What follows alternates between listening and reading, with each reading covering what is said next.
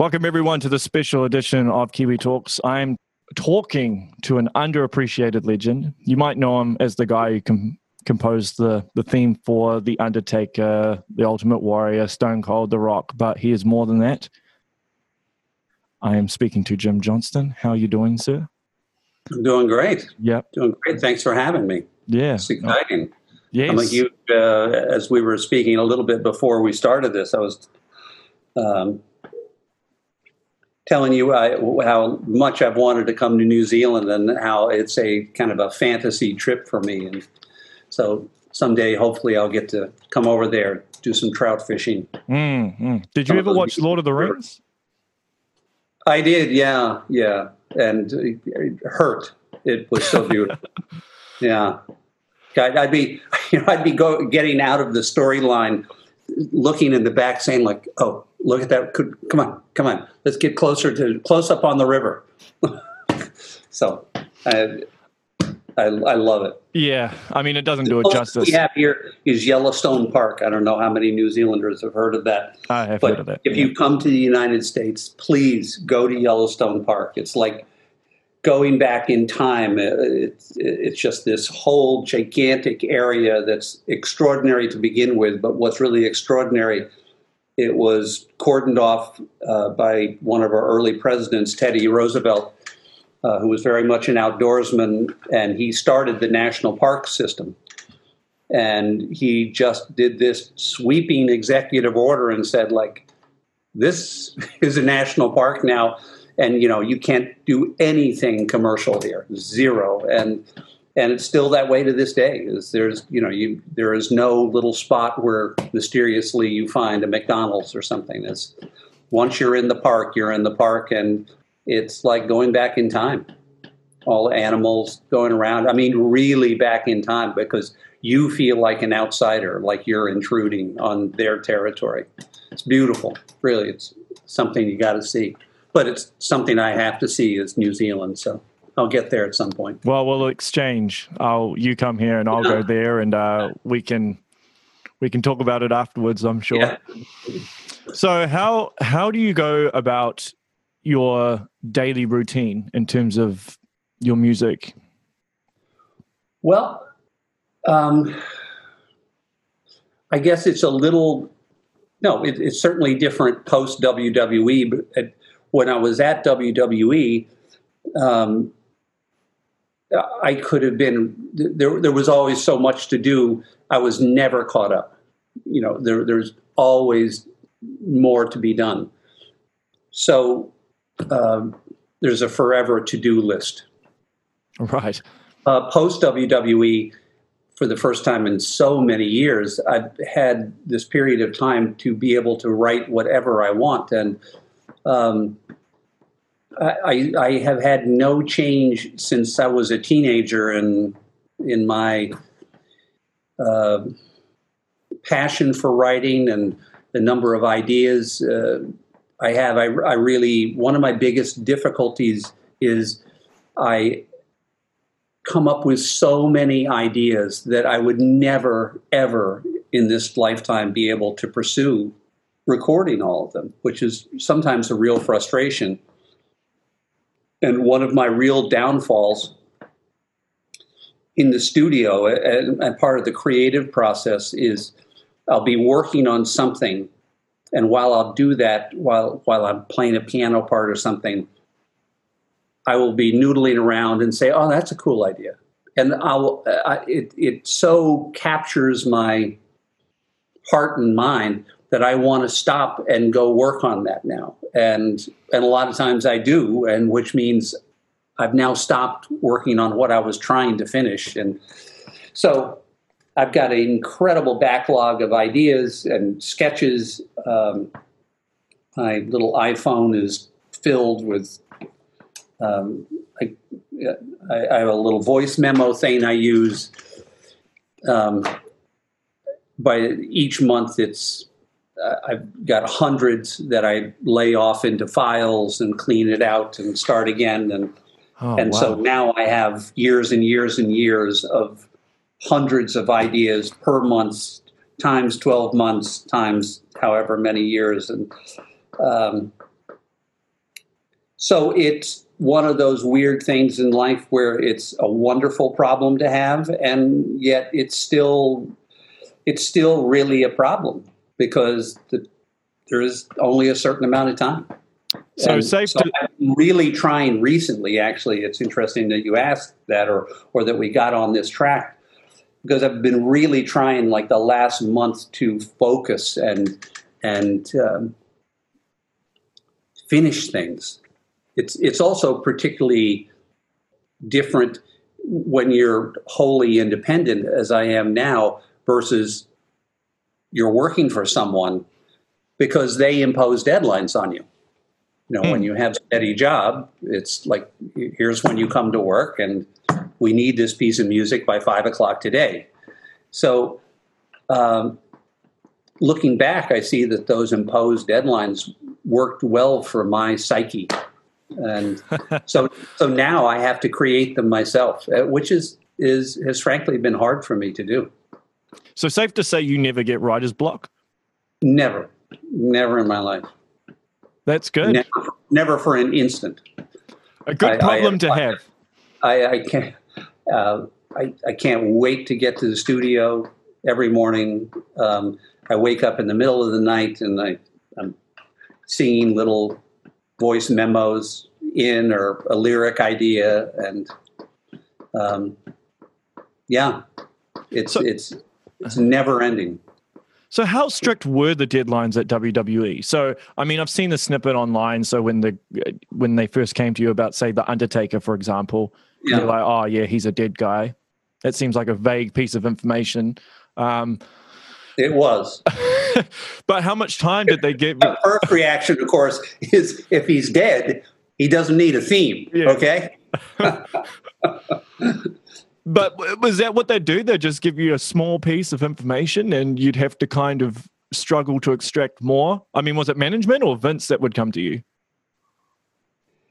Early on, it was Vince. Right. because when he bought the the company from his dad, um, you know, it was a seriously small operation. You know, Mm. it was is Vince, his wife Linda, um, I don't know, five other people wow. um, in a small, you know, rented suite of offices he worked in then. Um, but uh, the guy's a he's a extremely driven dude, so he uh, he really ramped it up quickly and um, yeah. So early on, it uh, him. And uh, then later, his sort of right hand guy, a guy named Kevin Dunn, uh, I mainly went through him, but even then, it was largely Kevin just relaying the information from from Vince or you know discussions about a character. Rarely, thank God, rarely directly from the character, from the wrestler Ah, okay. because that, that that generally and I don't mean that in the sense that I didn't like any of them or they were a pain to deal with. It's just that they didn't always fully understand the difference between music you like and what's appropriate as a theme for you. And um, you know, it's uh, it's it's no different uh, or the best analogy that I think most people can embrace easily is when a director is putting together a movie, uh, what he or she likes to listen to in their car has no bearing on what is going to be the right music for the soundtrack to the film. totally. So, uh, and most of the wrestlers would tend to immediately default to either I'd like something like Stone Cold's theme because they equate like, well, that made him a star, so give me something like that and I'll be a star. Uh, or it's their favorite, you know, Metallica song that they like to work out to in the gym or something. I want something like that. And- right. and and it's uh, I would always feel uncomfortable telling them or trying to explain to them that you know that's really not your character and though I did not write Shawn Michaels' theme, it was a great example to say, do you think that Shawn Michaels goes to the gym and listens to I'm a sexy boy? You know, yet it worked as a great theme for him for years and years and years. Okay. So were you actually approachable though? I mean, from a standpoint, could anyone come and just see you? Or? Oh God, no. oh God, no. Okay. No. I was well hidden away. Well, which but is what you want, half, right? Half, half on my own because it's pretty well documented. I've got pretty severe stage fright issues, so I am not a performer person. I'm a a composer hidden away in the studio. Um, and uh, Vince is a control freak. He likes to, you know, have things under control. Uh, and, you know, the last thing he would want would be having his composer out doing the David Letterman show. Yeah. You know, it, it's like, get your ass back in the studio and crank out a theme, please. So how how long would the deadline be? So let's say with the Undertaker, how much time did they give you to oh, actually create I, it? I'd completely forgotten that, but um, back during that time, uh, wherever the show was being filmed on Monday night, because there was really only Monday Night Raw at that point, uh, a couple of magazine shows on the weekends. Uh, everything would be like uh, vignette videos and stuff like that would be the deadline would be a, satellite feed that would happen you know um, maybe by seven o'clock on monday night. So that was the deadline. And a lot of times i would be asked for a theme at like three o'clock in the afternoon on monday. What?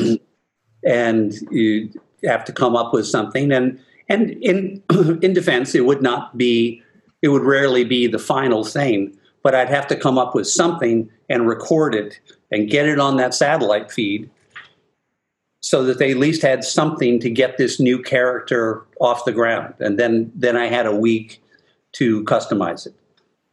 But uh, the way things work there, you know, that was always the reasoning. It's like, can, you, you got to just get us something to get us through tonight, and then you can take a week and work on it. But during that week to work on it, uh, you know, I'd be asked to do 10 other themes. so it isn't quite as clean as, yeah, you got a week to work on it. But so hey, hey I, am really not, I'm not whining here. I, uh, I, I like the, I like the pressure. I, I liked the, um, and again, looping back to the earlier bit, I, I think I'm seeing more and more now that one of the things I liked about it was that it forced me to finish things. Um, and I liked that pressure because maybe it got me around this liability that I recognized even then. But um, mm. But it was sort of a um, uh, a forced solution, and yeah. certainly there were times that it was frustrating, and you feel like, "Holy crow! I need a, just a little bit of a breather here." But yeah, yeah. Uh, because because you did so many things, right? You didn't just do the theme music. I mean, you did some stuff with film there. You did some of the video games, and you did like yeah, a bit of it. Five or six films, um, you know, major studio films um, and uh, with full orchestral scores that I did at either Air Studios or Abbey Road in London with orchestras there. And then there was a constant uh, scoring of, uh, you know, vignettes and little miniature videos and miniature movies that would be part of character development. Mm. You know, like some little mini movie of Undertaker telling some story out in a graveyard setting or something, you know, that kind of stuff. So would you would you like to do Hollywood films? I would. I I love working. My my favorite thing really is working with not necessarily full orchestra. I love working with full orchestra, but I like hybrid stuff. but yes, I love. Um, it, it's interestingly, most people would not look at my career and say like, "Oh, well, uh, Jim does uh, music to picture." You know, I think they would view it more like I write songs. Uh, but I would view it as like 98% of what I did is music for picture. Um, yeah. Because to write themes, and I think the reason my themes were successful is that I wrote them like a soundtrack to the person. Like that person is the star of a movie, the either the good guy or the bad guy, and like all those kind of themes, you know, Indiana Jones, dun dun dun dun dun dun, dun you know, he's got a theme that yeah. plays to show that the good guy is winning. I treated themes in exactly that same manner. Is that that I would know I was on the right track when I was feeling something when I would play it. You know, when I would feel what I wanted people to feel. I always approach it, Reese, in terms of what do I want people to feel? That, that's the only thing I care about. What do I want you to feel when you hear this music? You know, it's it, the last thing on my mind is will people be impressed with this guitar solo? Uh, you know, am I shredding effectively enough? Um, it, it, just doesn't enter the equation for me. It's all about the the incredibly powerful magical thing that music brings to the table in terms of emotion and i think that's why a lot of my th- themes really worked and why things were really popular um, because you feel something because you feel something, you care if the character wins or loses. It's like now you're you're vested in the process. If you don't care about that character, you don't care about the story, which means you don't care about the outcome, and now you're screwed. And in the television business, um, or the film business, that translates to horrible ratings and people not buying tickets. Yeah. So so because they don't care, they just don't care. So, have you actually approached Hollywood studios? I mean, because obviously your portfolio is very big and you can do pretty much, I mean, I think you've done pretty much every genre there is. pretty close. yeah. Pretty close. So, yeah. I would think that would be easy in terms of like being like, here, look at this.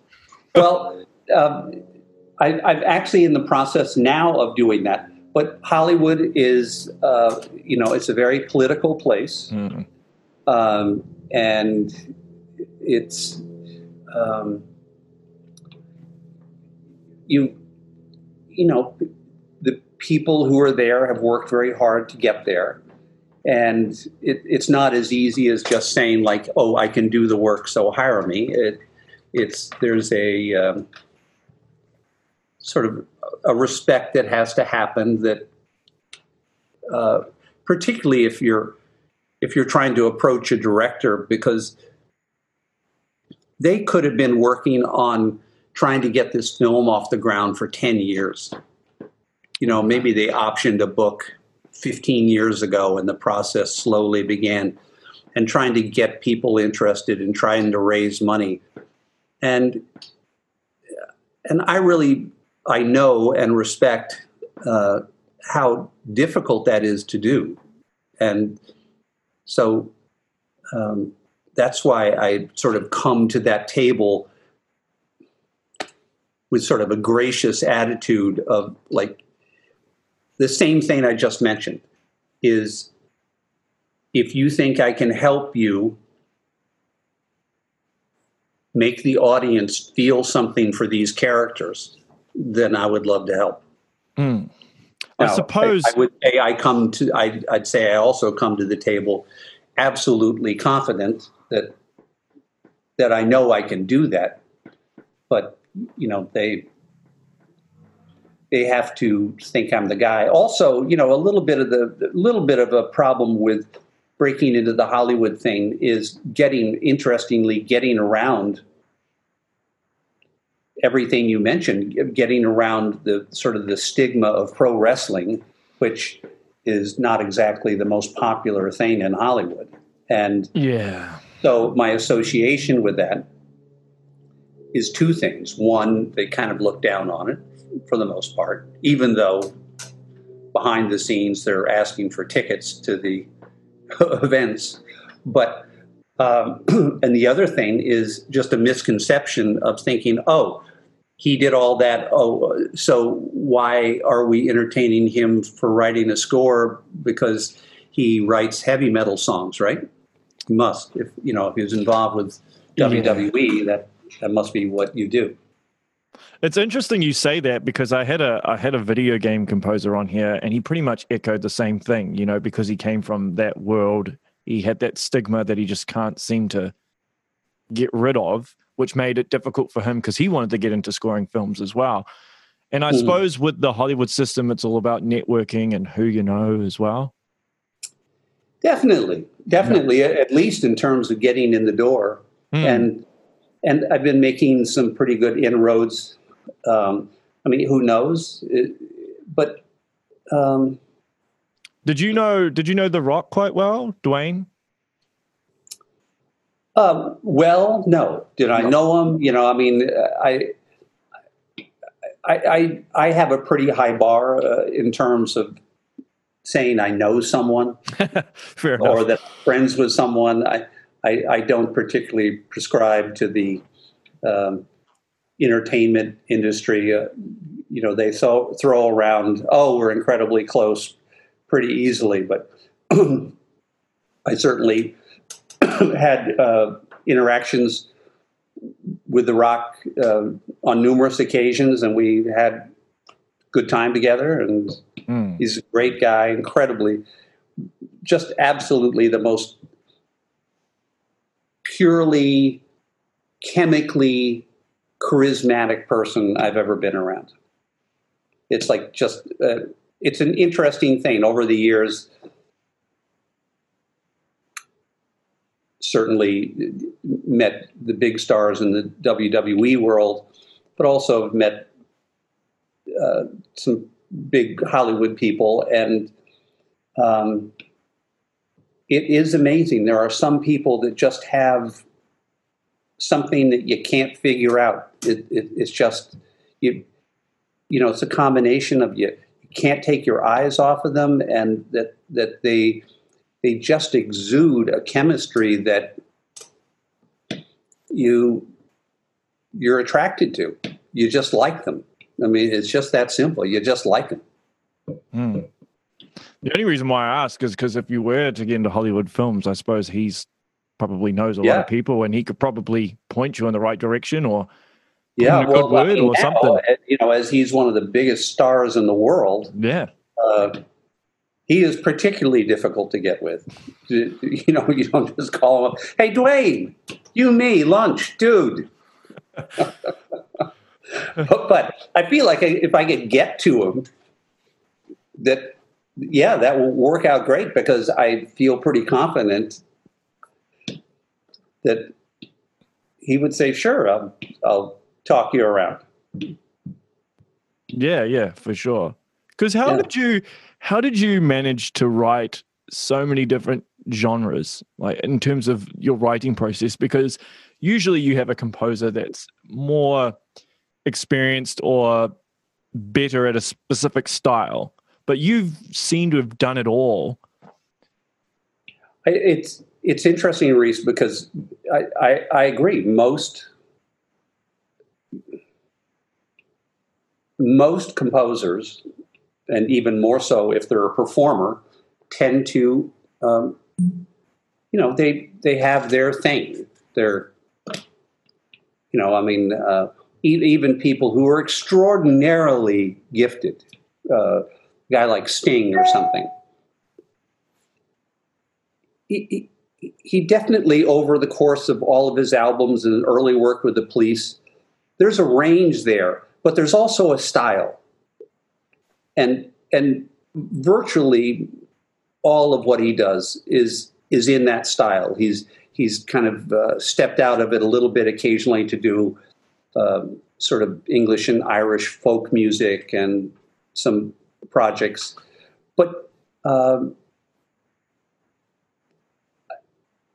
and I say that because I'm an enormous fan of, of every just about everything he's done. Um,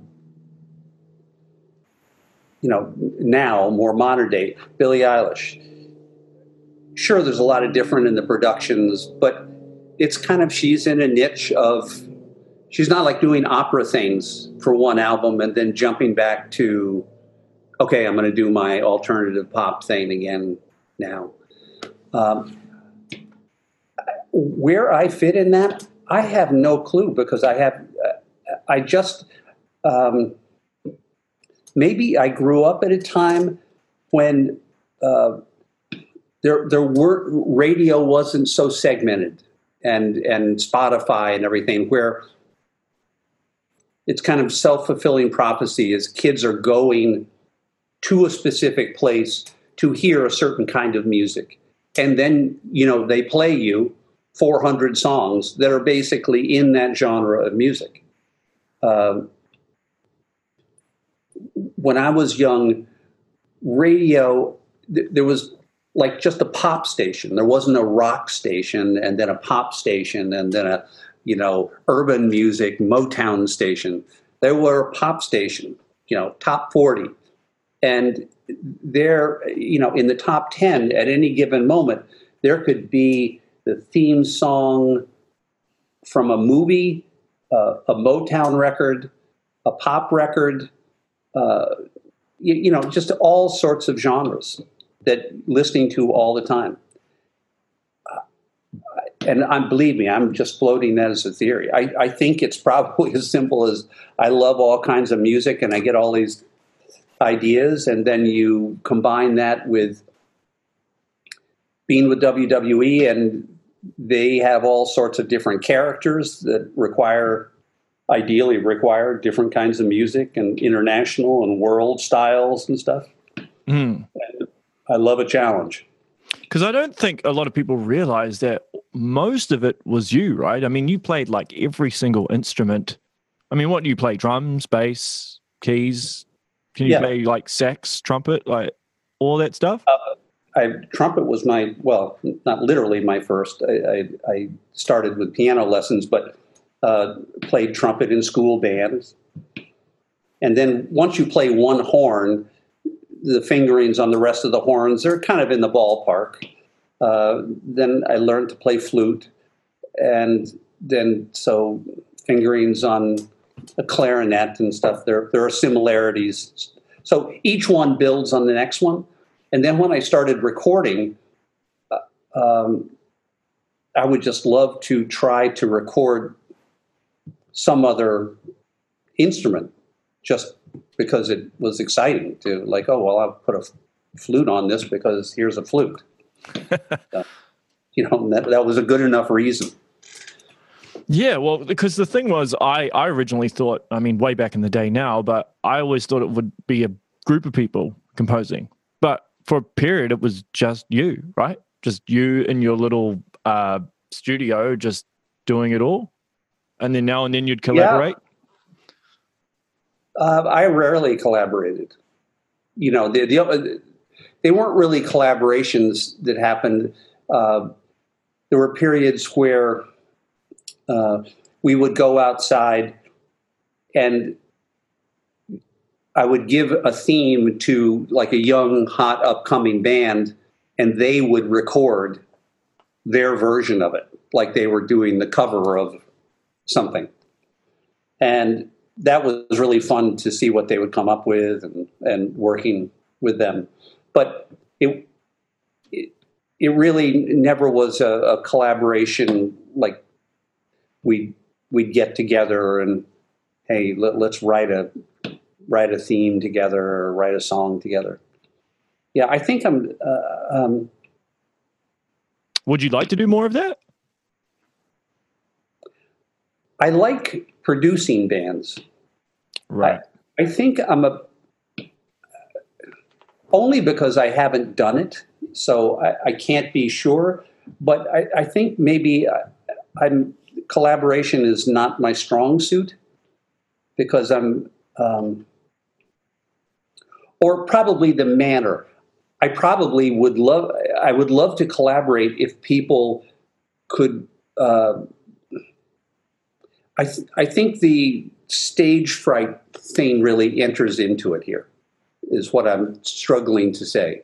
Is I'm not good at being in a room with someone else trying to write something because I'm so self conscious that I kind of can't let go and do the kind of let, letting go uh, inhibitions down process that's involved in composing because you have to be willing to do stupid stuff you know? You have to be willing to say like oh, okay you know i was going to use a, a, raging electric guitar lead on this but you know maybe it's an oboe you know um, maybe it's uh, orchestral chimes you know and it, i always feel very self-conscious if i'm in a situation with someone else throwing out ideas like that because I, I just feel like you know, it's like, oh my God, you're a moron. Get out. You know, I can't believe you suggested that. And, uh, but it, it, probably would work. Um, you know, like if someone sent me some ideas that then I could think about, mess around with, send something back. Mm-hmm. Yeah, that would work but, great. Has your stage fright gotten better over the years, though? I mean, because I'd imagine from no, I'm sure it hasn't because really? I haven't done anything about it. I mean, I, you know, it isn't like I'm going out and playing coffee houses trying to trying to have a breakthrough. Well, you know. Uh, what I mean, I, I mean, I, I, suppose in terms of the acclaim you've had, right, and how yeah. how warmly received you've been by millions of people.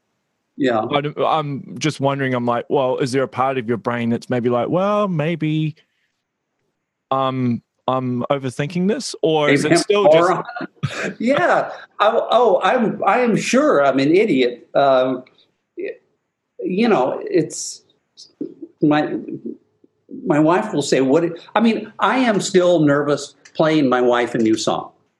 I will hem and haw and like okay, you know, it's, it's not quite done yet.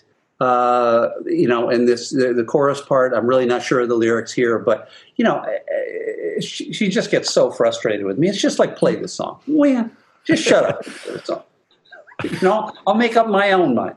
Um, so you know that that's the nature of these kind of, I guess, syndromes. You would say is they are largely built up in your own mind that I have decided that there's real danger involved in this, mm. you know, and that I can't let go and just go out and you know do a do a little concert thing and right and have fun doing it. Well, I hope I haven't made you self conscious with this conversation. No, hey, okay, that's, you that's and good. I, holy crow, we're like what are we like 18,000 miles apart? Yeah. Well i'm just yeah i'm just curious oh, because i so even if you decided jim i'm running over there to, to knock you around right now you wouldn't be here for like two weeks. Yeah well that's right that's right. Okay so there's so i have time to move. Okay so it's it's it's more in person so to speak more what and so it's only the stage fright comes from actually in person. So if you were performing, say, over a Facebook Live or something to thousands of people, would that still cause you? Oh no, I'd, I'd, still be nervous with that. Maybe right. less, maybe less with that, but um, and maybe less with that because I'm sure my mind would go, okay, because I could pre-record this and you know kind of edit it to make sure I don't do anything really stupid or, oh, right. or forget the lyrics or, or something. Yeah, yeah, uh, fair enough. But but then I would fight myself on that as well, in the sense that um, I hate when I see people on TV and, you know, or like at the Academy Award show or something, and they lip sync the song. It's like sing your song. You know, that's I'm what that is. That's the coolest part about it, or at least for me, is I don't want to hear it. I could care less about hearing it exactly like it was done on the CD or something or in the movie. It's it's much more compelling, uh, particularly if it's the person who composed the song. Let me hear it the way you wrote it, Hmm. because that's really exciting. Because th- that's when you can really hear the emotion of a tune and um, and what what inspired that person to write it. So, is there a part of you that would like to perform live, but there's, There's- the blockage yeah, there? there is, there is exactly there is, and and yet it's the terror um, is the problem. What if you started with like two people and then work up to five and and like a slow thing? Because I, I'd slow- imagine you could easily get like a band burn to reality. You could get a band and tour around America and just. I'm sure people would come and um, watch you. So I find it very interesting. Have have um have WWE asked you to be in the Hall of Fame? No, No. No. And if they did, would you be like, nah, because of the um, stage fright thing? Uh,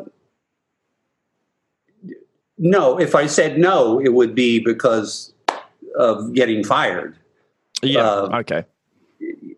not because of stage fright. Um, Because I read that I read that online. That's why I thought I'd ask. Because I'm I'm very skeptical about anything I read online. yeah, Um, because there's a whole bunch of people that are wondering like, why isn't he in the Hall of Fame? You know, it's from my perspective, it's one of those kind of weird things where you're of uh, very differing, um, conflicting views on something. On a practical level, getting outside myself, it is bizarre that I haven't been asked.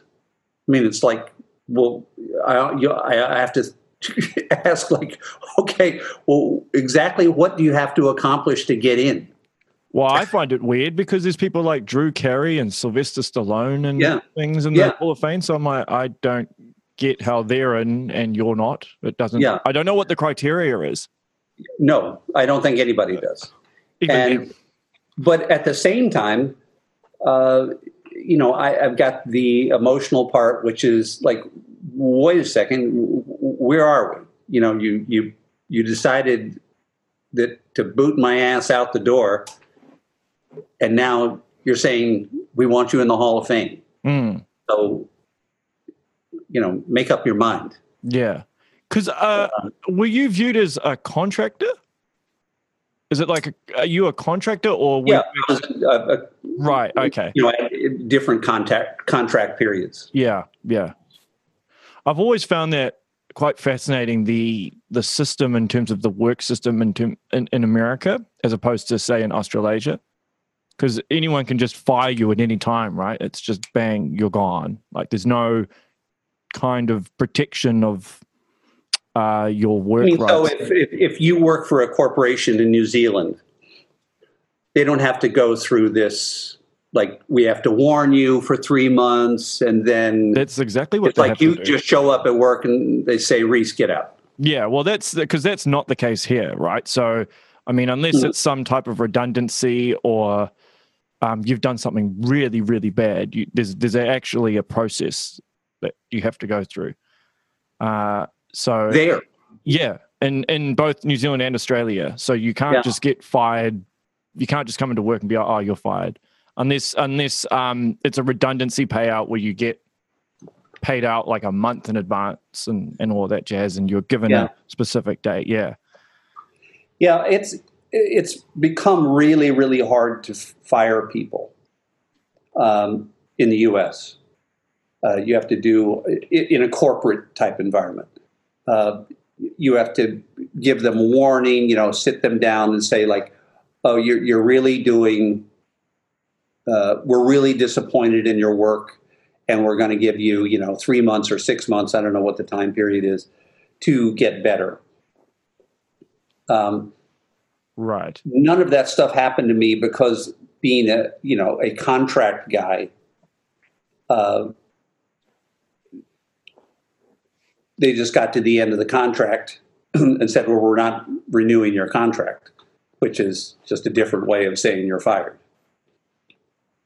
Which seems bizarre to but, me. I, I, but it lets them off the hook, you know, for any sort of um, procedure, basically. Mm-hmm.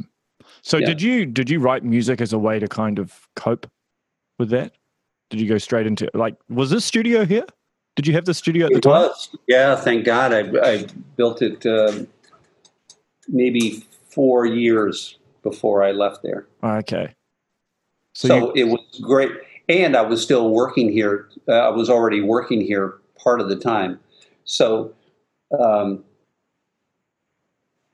so yeah, it would have been vastly more difficult if you know I found myself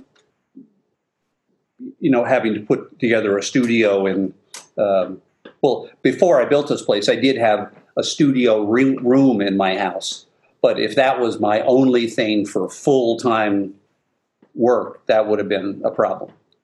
So thank God in His heaven that I uh, had this place already built.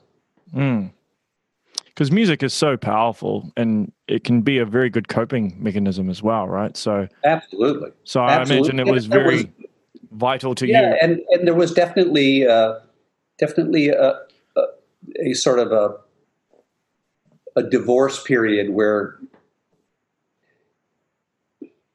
no, it, it is it really is so similar to a divorce in the sense that even if you didn't want to be there anymore, which I really didn't, um, you know, it's like even if you don't want to be with this woman anymore, you still end up going through all the usual stuff of you know sadness, anger, regret, you, you know, all the whatever it is, ten or twelve psychological stages, um, and I definitely had some of that, but it was uh, definitely the music that got me through, and it was really.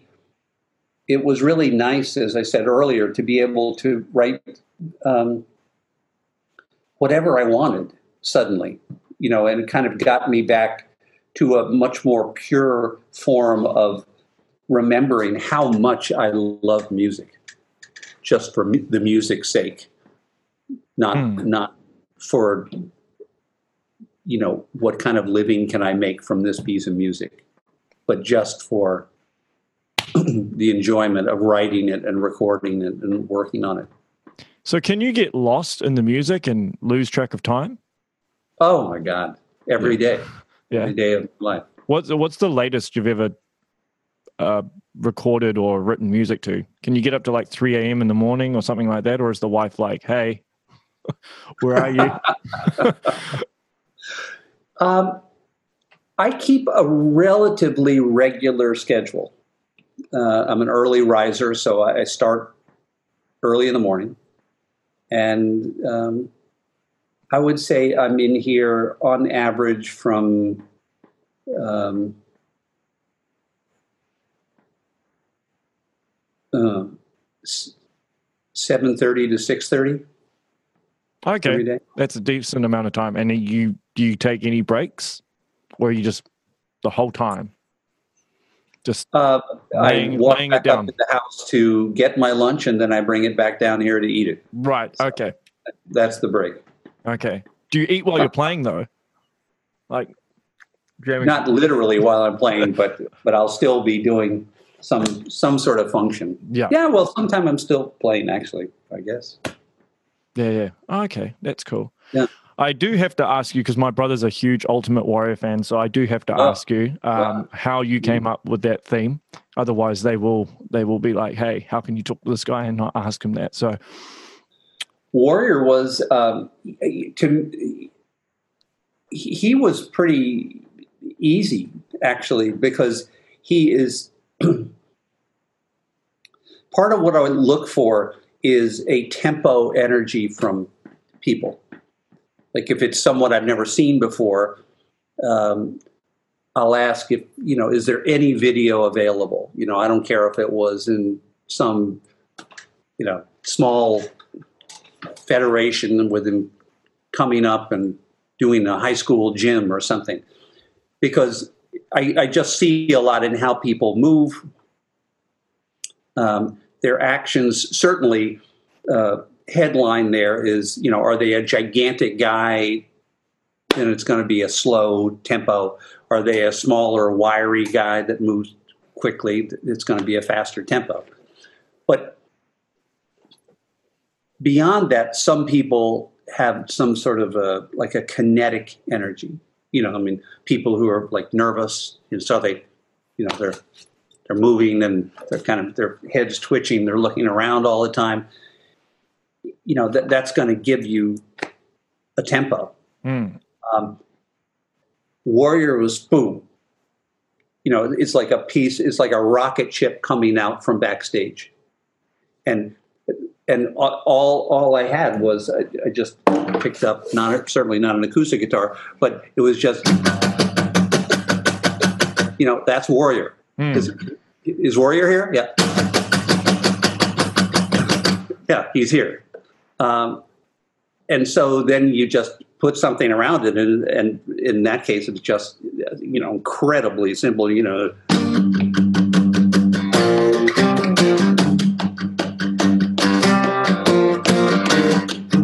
You know, it couldn't be more simple, but that's that's who that guy is, and it really worked for him. And then he's he's doing the rope thing, and you know, he's he So- was Yeah. he was a wild guy.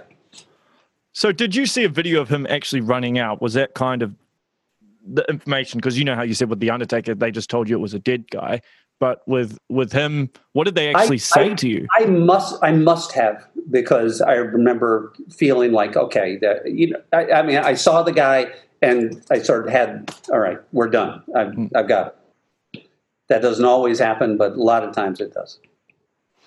Sometimes the most simple simple ideas are the most effective, right? Because it's what three chords? Is it three chords?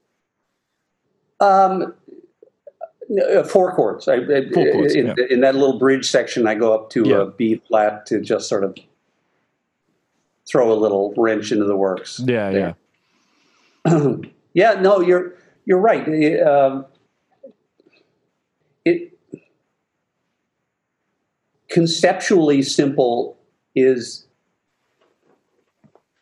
the hardest thing to do, but also the most powerful. Um,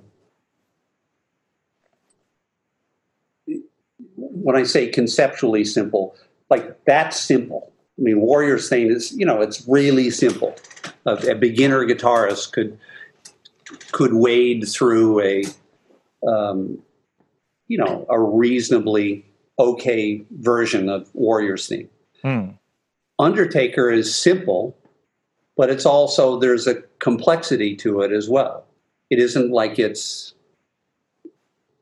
really complex chord changes.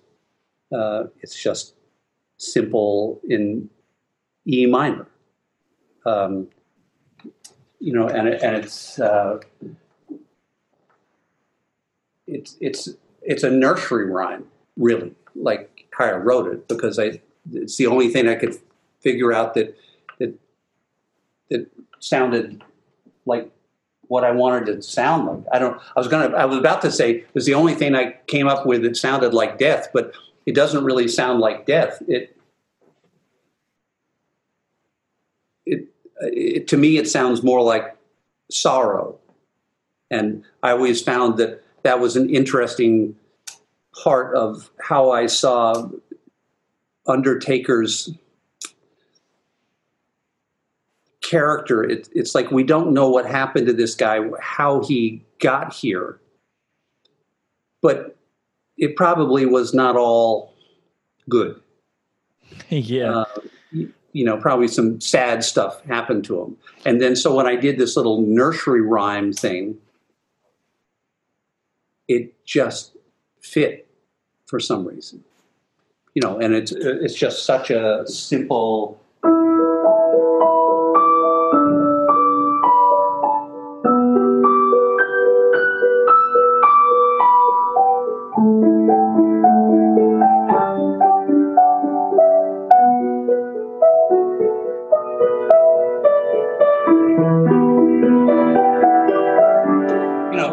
There's, nothing strange going on there, but I played that and, and So was that the original that- demo that you gave to them on the night, and then the week later they're like, okay, now you can add the organs and the the strings, and is that how it originally? No, I, I, I, I knew that that was the composition, but I also knew that it's not a piano. It's it's got to be an organ Mm. and um, and probably a choir and um, and then I needed something to open it up, and so I was thinking, you know, for whom the bell tolls. And, I mean, and then I had to create a gigantic bell.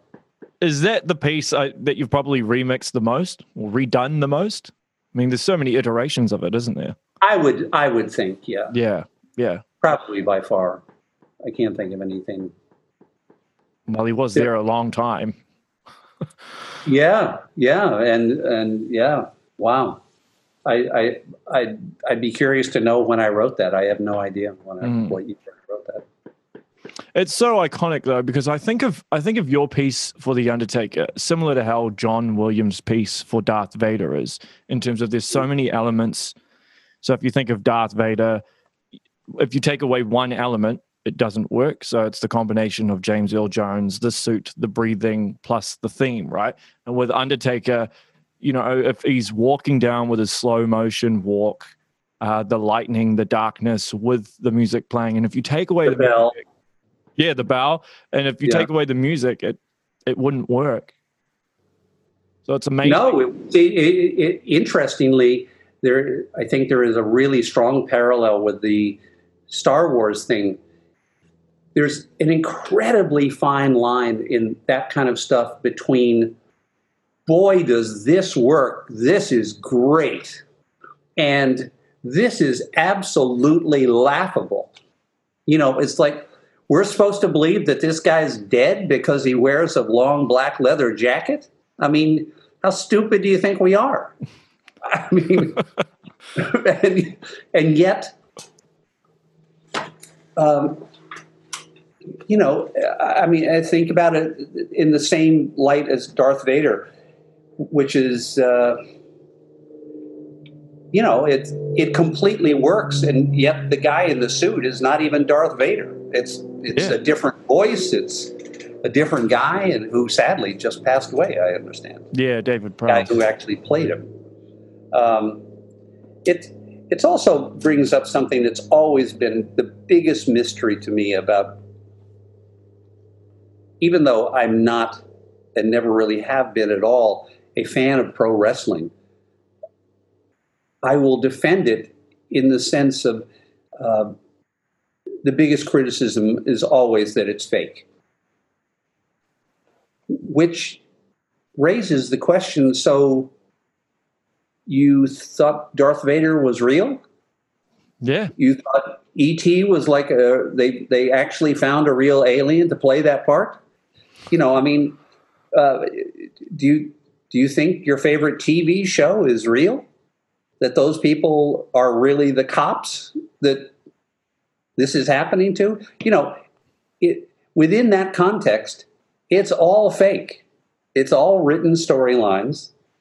It's all people pretending to be something that they are not Mm. someone that they are not.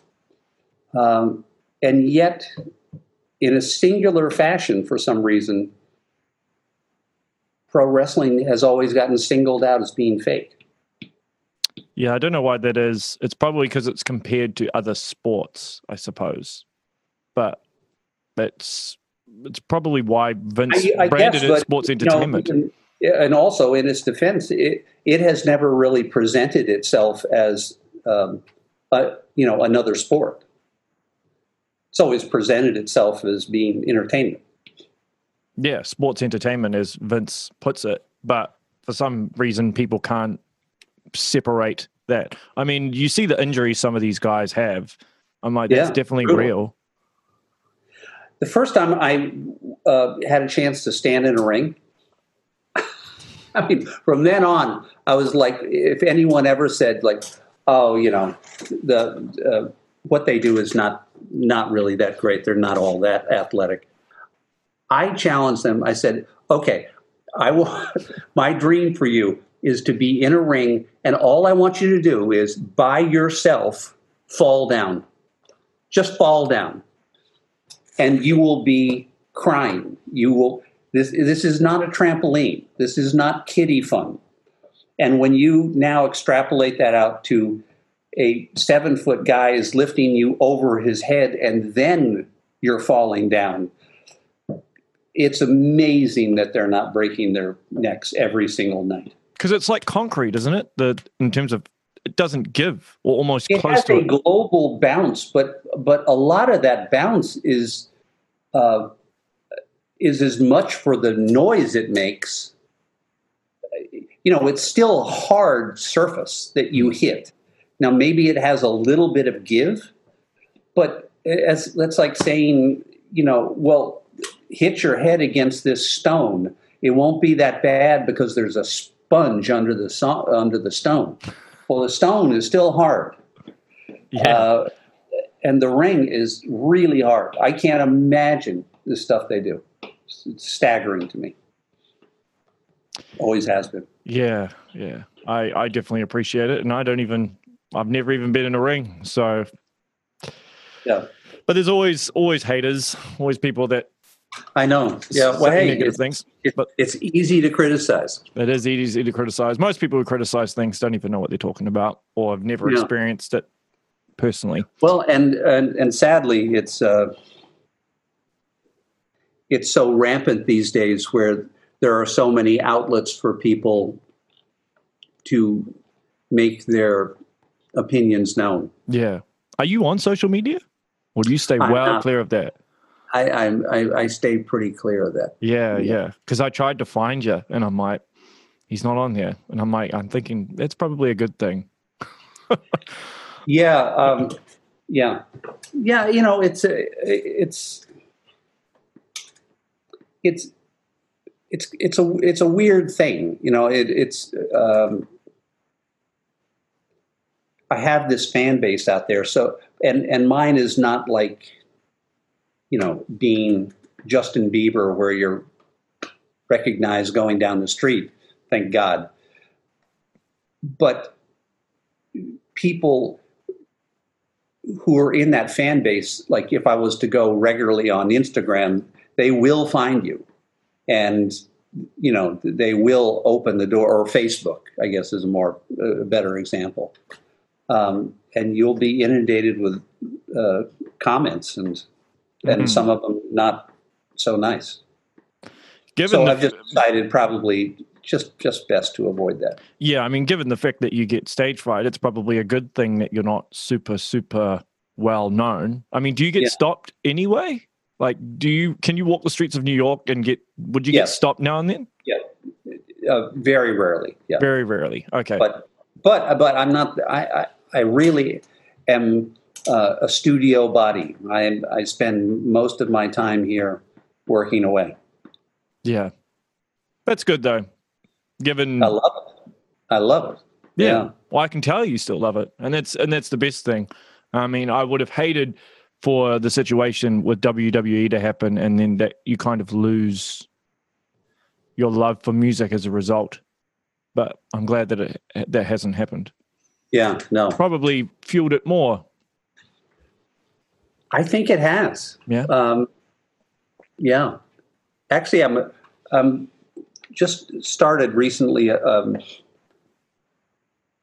a project uh,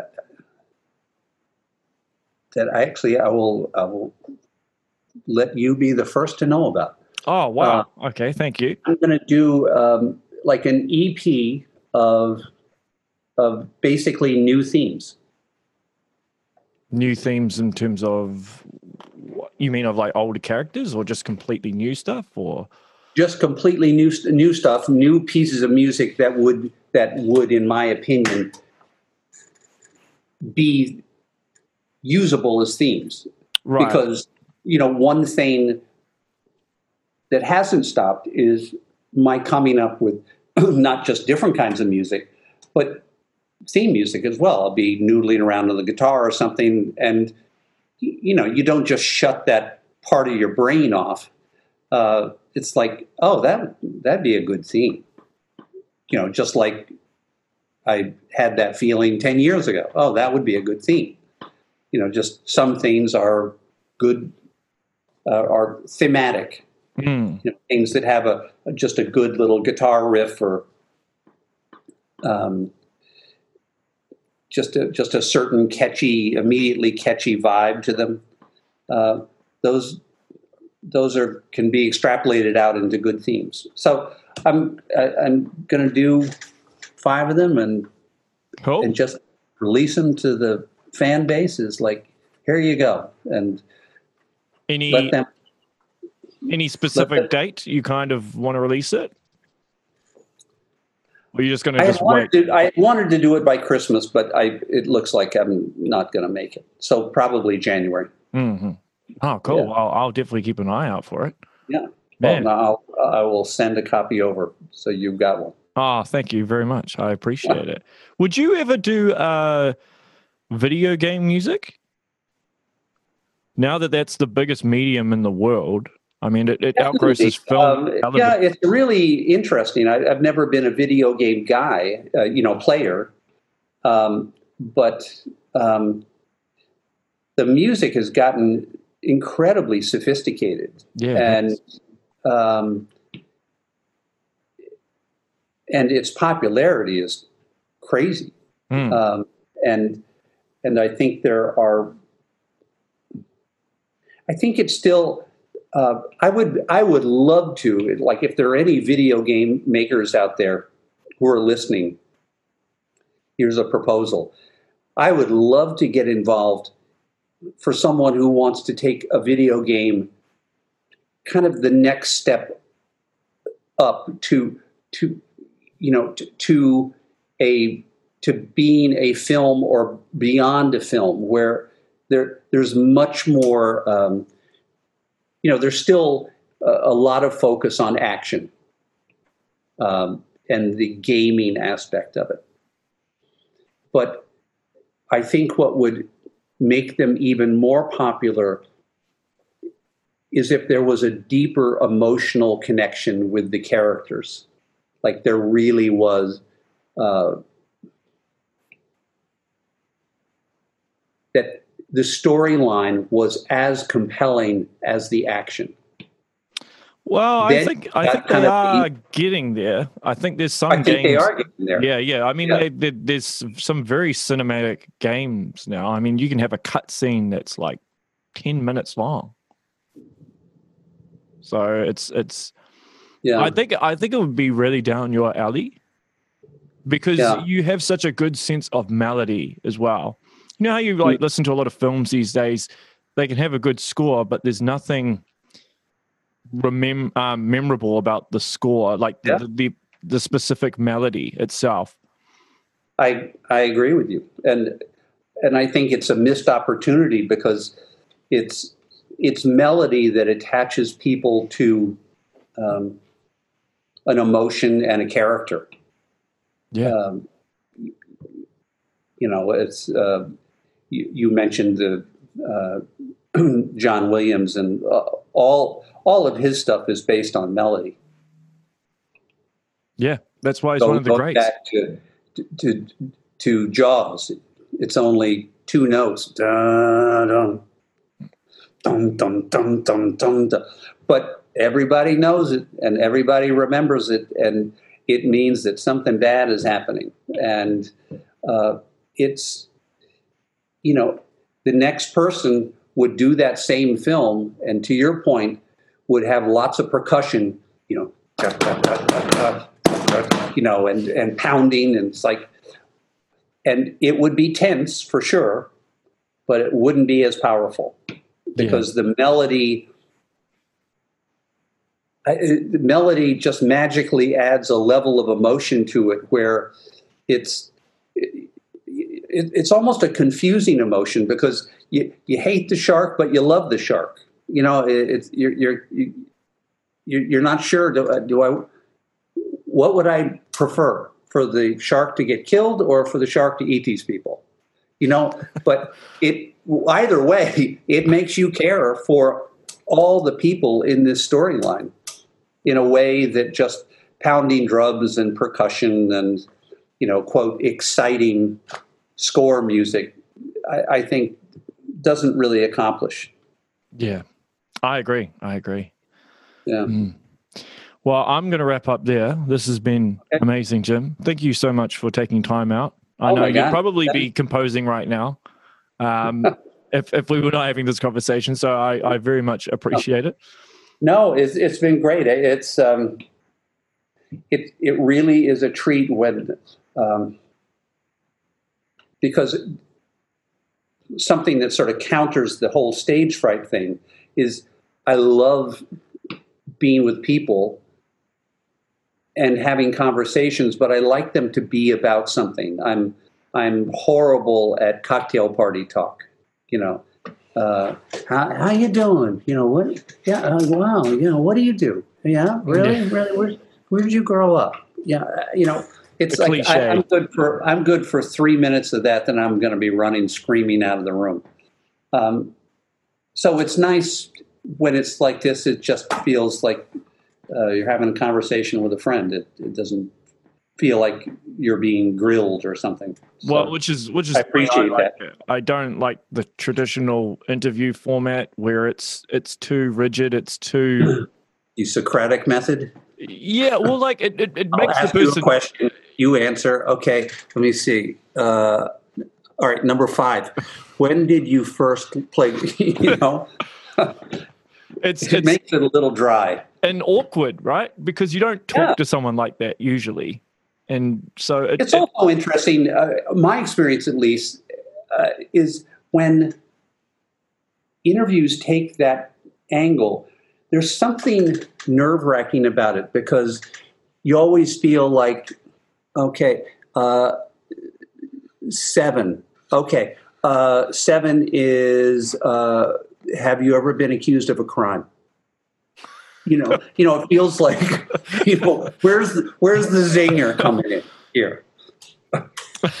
well, yeah, and and it also, I mean, because of the the day and age that we live in, with, and I don't think news media are making the money like they used to, and they're competing with things like Google and Facebook, so they have to yeah. resort to these gotcha type of questions yeah. where they're kind of setting you up to answer a specific way, and it's it's it's uh, oh, what are you doing? You know. yeah. yeah. yeah, no, absolutely. You know, the teaser on TV is like tonight at eleven o'clock news. Incredible behind the scenes footage of a very compromising scenario with the president. Watch at eleven. you know, and you stay up till eleven to watch this salacious storyline that you've been teased with, and it turns out to be nothing. But they got you to tune in. Yeah, well, that's what it's all about. Yeah. Mm. Well, hey, Jim, thank you so much. Um, thank you, Reed. It's been a pleasure to be with you. Yeah, likewise, likewise. Okay, that's the show, everyone. Make sure you share, like, and subscribe, and follow all of Jim's work. He is more than just a wrestling composer. Uh, he has a lot more to offer. so that's the show, everyone. Stay safe.